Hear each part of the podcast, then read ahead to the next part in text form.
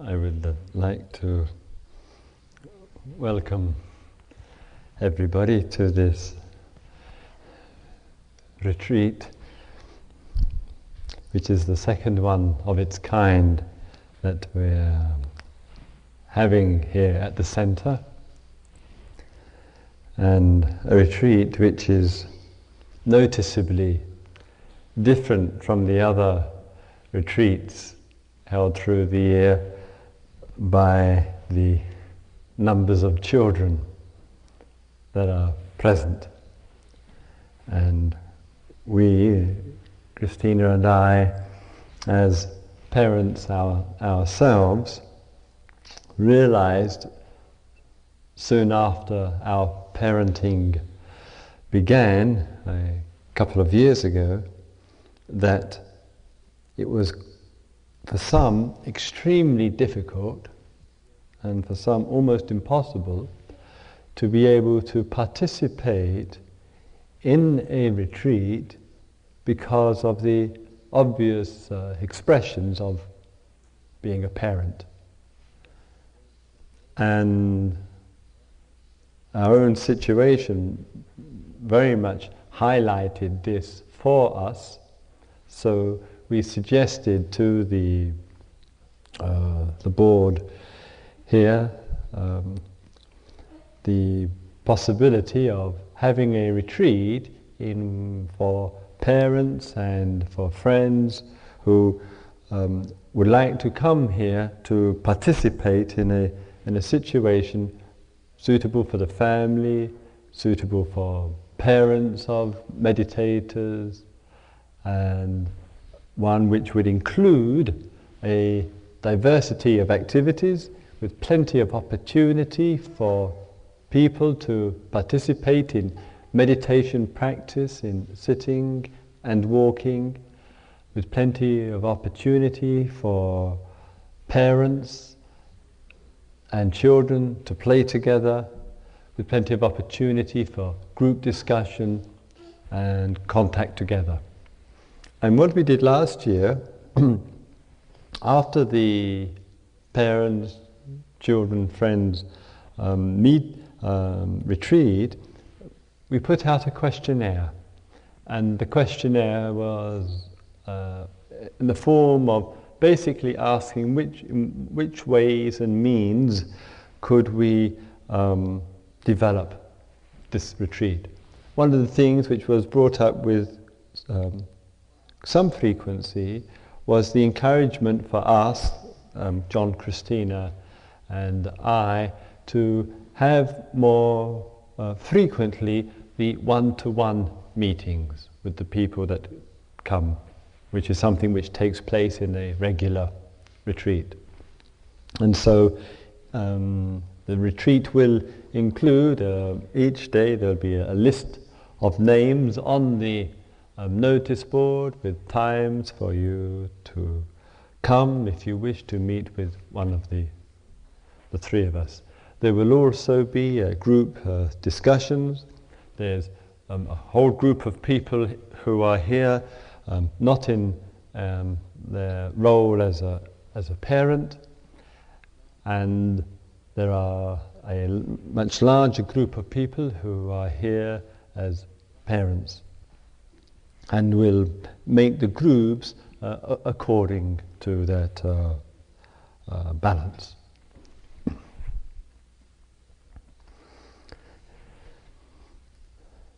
In this, the uh, introductory talk for this uh, retreat, um, I would like to speak a little bit about practice and application of meditation.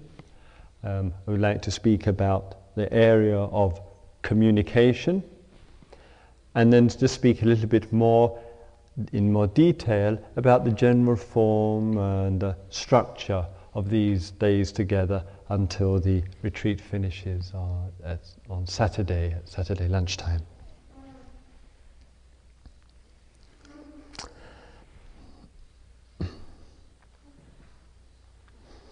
Yesterday, I was invited to uh, Interface, which is a which is an organization working in the um, Boston area, which invites wide variety of um, different people who are committed to um, primarily to inner change, to inner awareness and, and self-knowledge.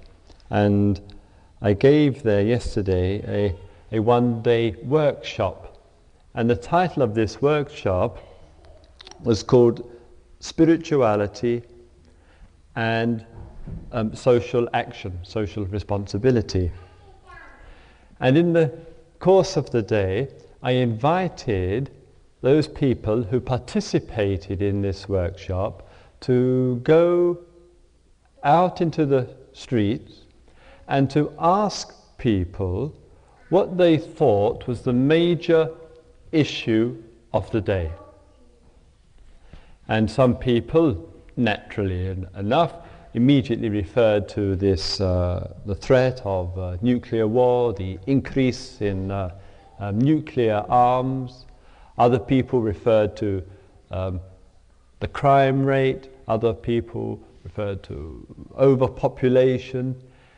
And several of those people who were asked, just in the street, just passers by, who uh, were asked what they consider the major issue of the time was, was expressed in one form or another with regard to difficulties and the issues of family life.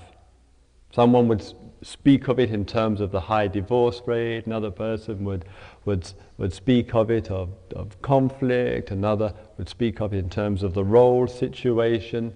And this featured several times amongst the many um, views and opinions that ordinary people in the street were sharing about what they feel the major issue of the time are.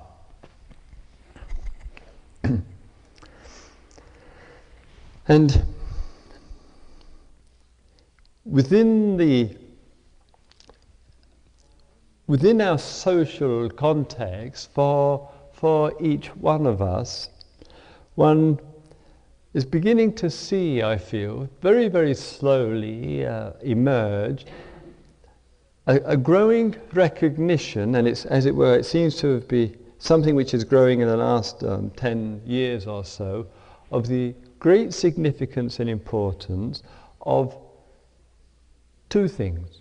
One is inner awareness in life, how we are as a human being, how we are actually in our inner life and the way that that expresses itself through mind, through, through speech, through action, and a growing recognition with regard to outer awareness, situations outside of ourselves which we as people can have an influence and a bearing upon. And so there's this, as I say, there's a, a gradual, uh, a noticeable increase in awareness and concern and sensitivity, responsible sensitivity, both what's happening in our personal life, inside of ourselves, and what is happening outside of ourselves. And, and that, in fact, small as it is, is a growing, as it were, shift of the mind which is taking place in which some of the old values don't have so much significance. Being successful in society terms, having more, um, st- striving um, via the uh, medium of a particular career, there's a kind of gradual shift which is moving over in which people, as, uh, including us here of course, looking at our situation inside of ourselves, outside of ourselves. And a retreat situation, incidentally, the talks are being taped, so when a person is uh, unable to be, to be here um, for the usual circumstances, uh, Bill there as the manager, managing the cassettes, and he'll loan the cassettes. And in this um, inner and outer awareness, in a way, a retreat for situation, particularly of the kind that we are having here, offers each one of us a real opportunity to explore in ourselves and with each other what greater inner and outer awareness means. And all of us have a long way to go with both. It would be an enormous um, conceit of our mind if at any point in our life we yet we came to a place of feeling, well, I know. And a sense of what is immeasurable in life and what is truly without limit is in the field of awareness which is opening the mind up to see more and more. And to that kind of seeing is truly limitless, both at the inner level and at the outer level. Truly limitless seeing. And so these days which we are having here together, as I say, is inwardly working, outwardly working in our communications, in our contacts with each other, with our contacts with our, with our children, and using the combination of the two to make it a catalyst for more understanding.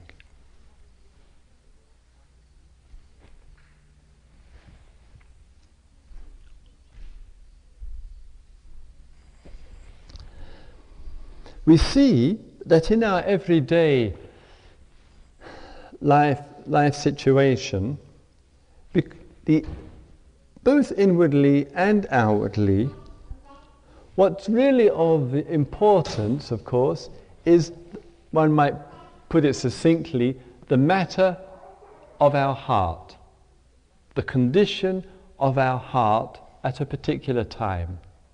And it's, therefore, it's not so much what our education is and what we know and what we don't know and what we should or shouldn't be thinking or whatever, but basically the condition of our heart. And we notice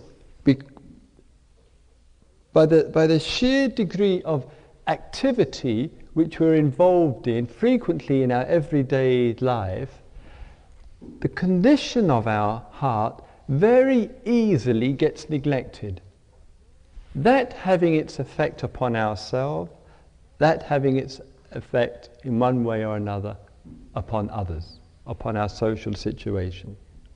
And spiritual life, to use such a, a concept, is giving more care and concern to what we are feeling. Not what we know, not what we think we are, but what we, what we, how we feel. And so the meditative process and care and observation outwardly is in some way or another, and it's often difficult for us, in some way or another, connecting with a feeling, connecting with a heart, connecting with another's heart, connecting with the heart of a situation. And so our practice and our, and our, and our meditations and contacts is somehow or other that the heart inside of us gets touched, gets reached.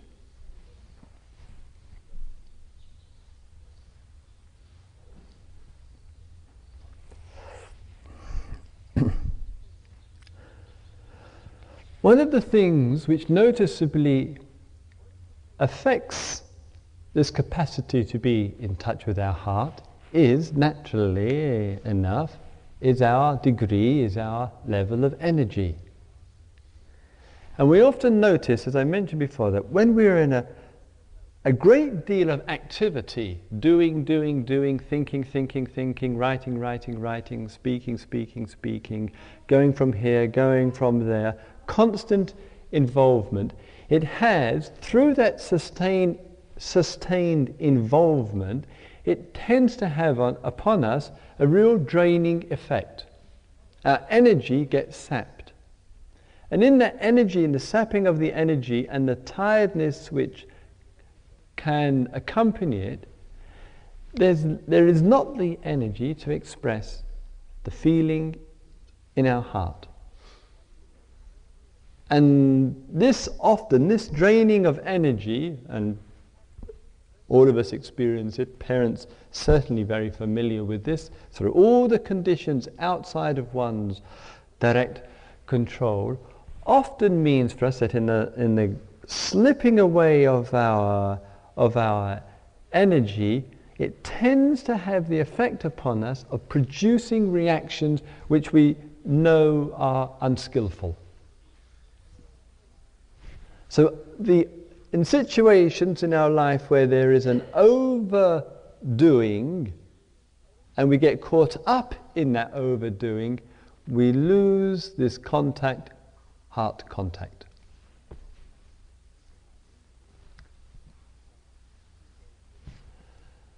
Our few days here together can be a useful and appropriate uh, opportunity for each one of us to renew and not only to renew but of course to maintain and to sustain and to develop this contact with our heart. And we notice too that, as that this feeling element in life, this expression of, uh, uh, of heart in life, occurs most easily for us when A, we're in touch with ourselves, we're really in, in contact with ourselves on the one side, and or B, when our energy is available. When we're in touch with ourselves and the energy is there and the energy has an opportunity to flow freely it flows, so to speak, into the heart, warmth emerges. And love and affection in life is basically a warm energy.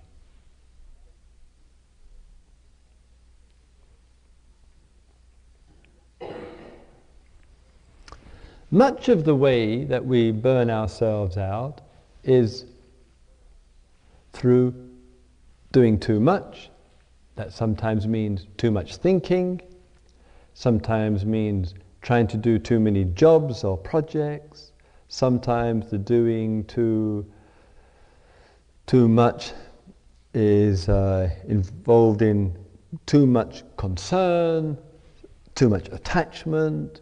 Though that kind, kind of situation in life of too, too much means that Directing to one thing means that other areas get neglected. Then there's a loss of energy for other areas, and the heart, the presence of the heart, isn't in those areas.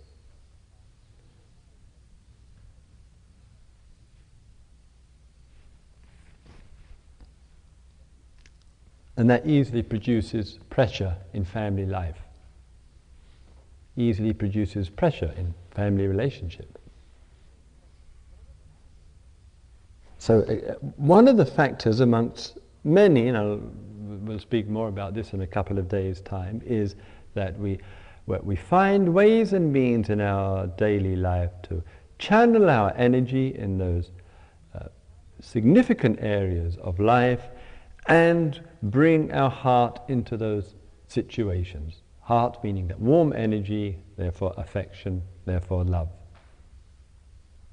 And this has a uniting effect. It has a, uh, makes for bonding, it makes for harmony, it makes for um, an abiding connectedness.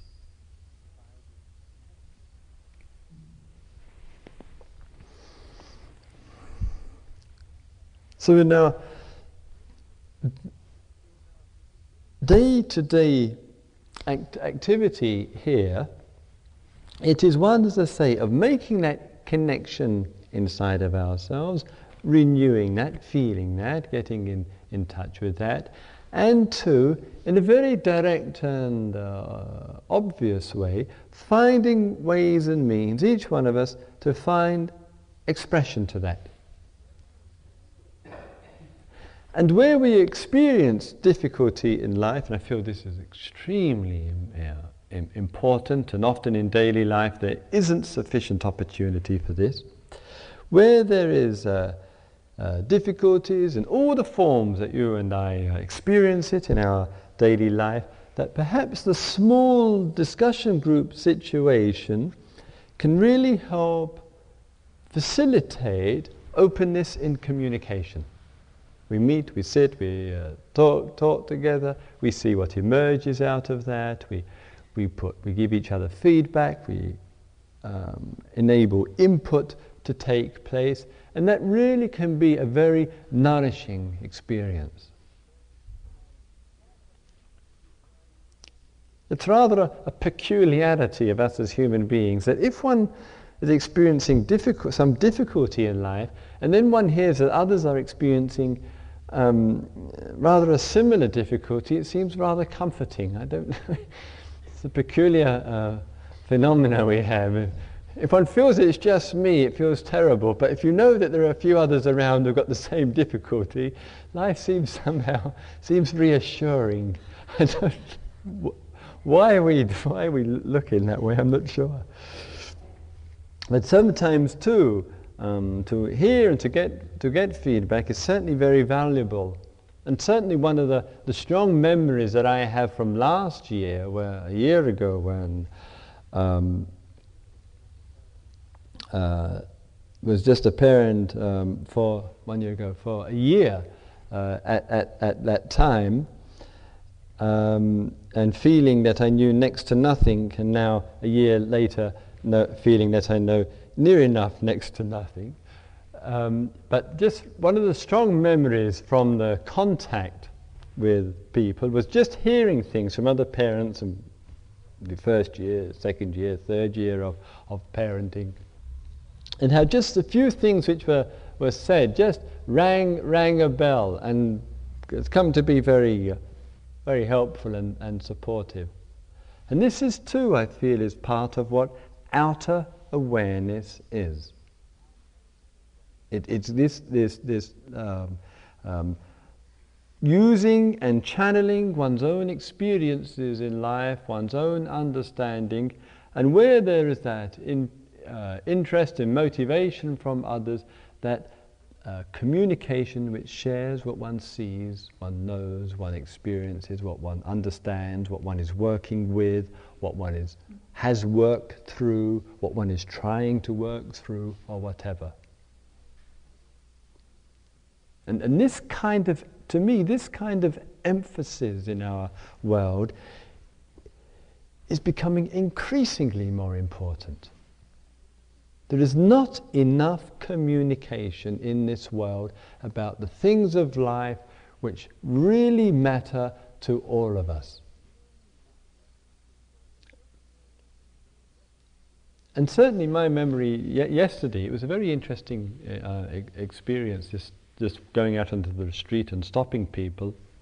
And as some of the people said, as they went out to approach somebody, there was quite some fear and apprehension about stopping, stopping somebody in the street, a complete stranger, and saying, um, What do you think about whatever? And, and that, that, that fear is like sometimes like a thin barrier inside of our mind, which comes up and which prevents us from saying something or prevents us from, from asking something. And once one has just broken through that barrier, and sometimes it's only a thin veil, a really useful communication can take place. And quite often, when a, an initial communication takes place, people are, are, are, pleased and glad to be asked, to be, con- to be considered that his or her view is worth expressing. And I feel that we have to bring that not only into our own life and I'm sure many of the people, many of us all here, have done that to some degree already, but where people are not being heard.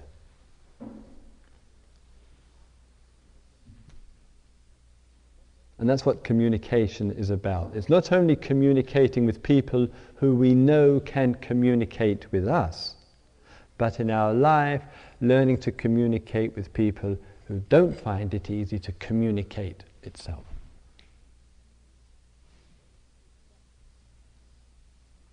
And that contact opens the heart.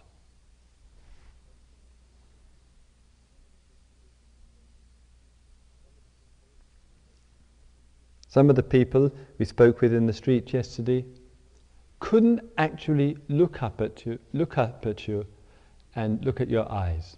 They could not take their eyes off the pavement.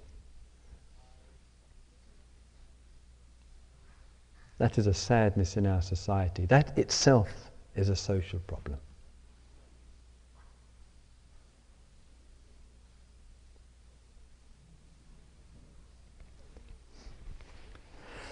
So, in, that, in what, what, the way that we have uh, formulated the, the days, our days here together, is, and as several people also um, requested from last year, that they people would like to have the opportunity to engage in as much uh, group sitting as possible so that people can arrange it with other people about um, how that is actually uh, done as far as the um, sitting and the children are concerned. And what we have done, we have scheduled for each day about six group sittings each day, an average about 45 minutes per sitting, per meditation. This hall during the days will be a silent hall, except for the talks, uh, question and answer periods, and so forth. And the hall also behind, which is the walking hall, will also be uh, used uh, as a silent area and for personal walking meditation. So this, this these two halls here are particularly uh, a quiet part of the building, and each one of us should remember that, please, when we're um, in the hall here, going to leave it when we're coming in from the out- outside. And as I mentioned, other times of the day will include each day a group discussion, and we've made a, a number of uh, uh, groups, uh, and, uh, and it will be on a rotation basis, meeting John, uh, Christina, and I, and also the one to one meeting with uh, people.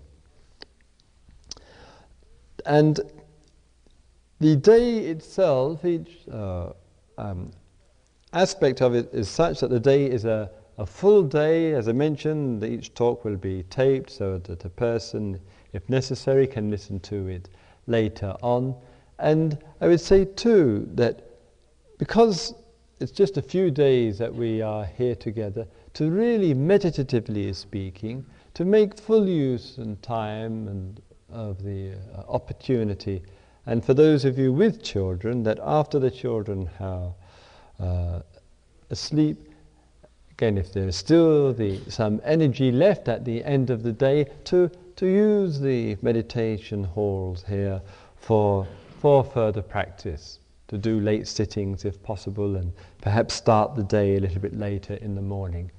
So that one really has the feeling with each day that the day from beginning, beginning through to the end of the day is a very full day. Some of the staff, as you know already, have very uh, uh, kindly uh, offered once again to um, take care of the children as much of the po- as possible to keep them entertained, and there's a whole series of ideas to uh, keep the young ones um, happy. However, of, of course, um, some of those who are looking after children um, also aren't parents themselves, and so it may well be that during the middle of a sitting, one might see a staff member flying in here, uh, clutching a, a baby who, who's yelling his or her head off or whatever. And uh, this will all be a part of our practice as, as the, days, the days go by. Um, in, as far as the actual meditations um, themselves are, we place in the initial uh, period of the, these first uh, day or two great deal of emphasis on the breath as the primary object in the meditation, using the full inhalation, exhalation to settle into oneself, be in touch with oneself, checking that the posture is firm, steady, and upright, And quite a useful measure for that is that, the, that there's a feeling of some expansion in the stomach, that is, diaphragm, stomach, abdomen area. In other words, if the posture is rather slumped, if the back is rather, rather bent, this lower region in the trunk of the body um, tends to be a bit uh, what, uh, uh, squashed or a bit cramped. And so there's just a feeling of some expansion below the uh, rib cage there indicates a firm, upright posture. It doesn't make um, any difference at all whether one uses the, these, what they call zafus, these meditation cushions, or a stool, or a chair.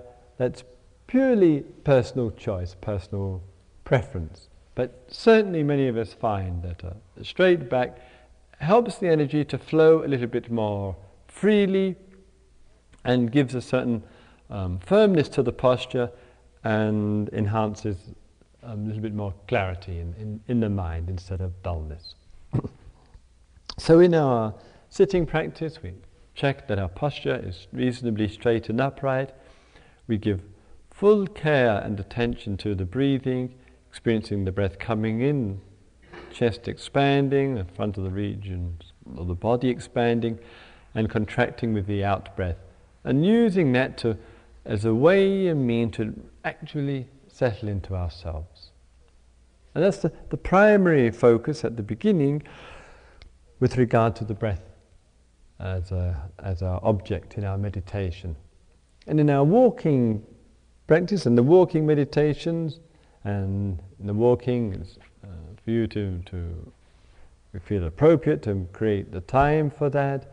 And in the walking, it's just very slow, mindful, walking up and down, being fully conscious of oneself, being in touch with oneself, and that step by step activity.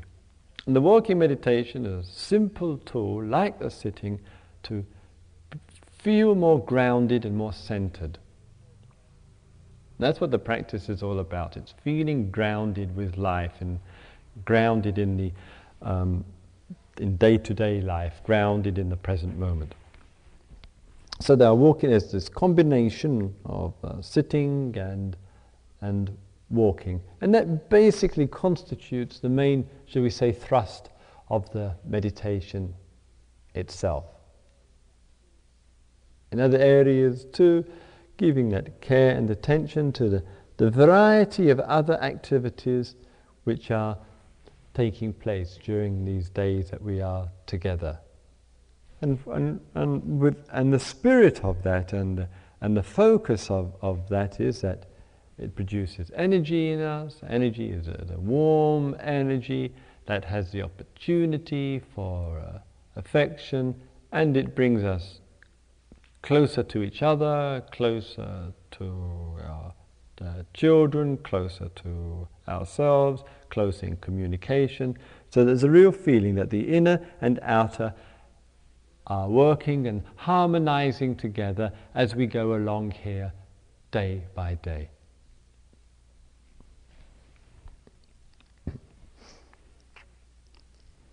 So that basically is a, a general um, um, outline. Tomorrow morning, the first bell of the day is rung at um, six o'clock, and then that first 45 minute period is an, an exercise period, and that can be in any form that you find useful and appropriate for yourself. It may be yoga or tai chi or jogging or dynamic meditations or dance or whatever, something which helps to get the uh, energy flowing. And then that's followed at 6.45 with the first group sitting of the day together. And each morning, as we do on all the re- retreats, we play a piece of music for 15 minutes, 15 to 20 minutes, sometimes classical, sometimes contemporary or traditional, east or west, north or south. And then uh, after the 15 or 20 minute period, then we return to the breath as a meditation. And then at 7.30, there's the breakfast time, and then the day gets underway, and the timetable, the group meetings, the individual meetings, all of those announcements are posted by tomorrow morning on the notice board.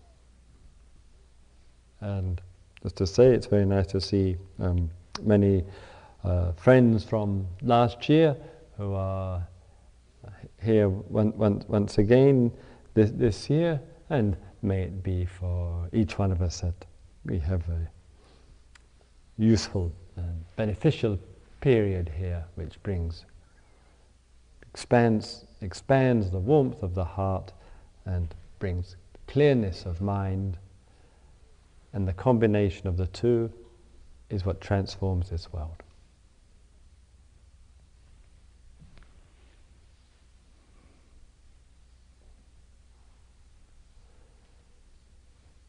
May all beings live in peace. May all beings live in harmony. May all beings live in peace and harmony.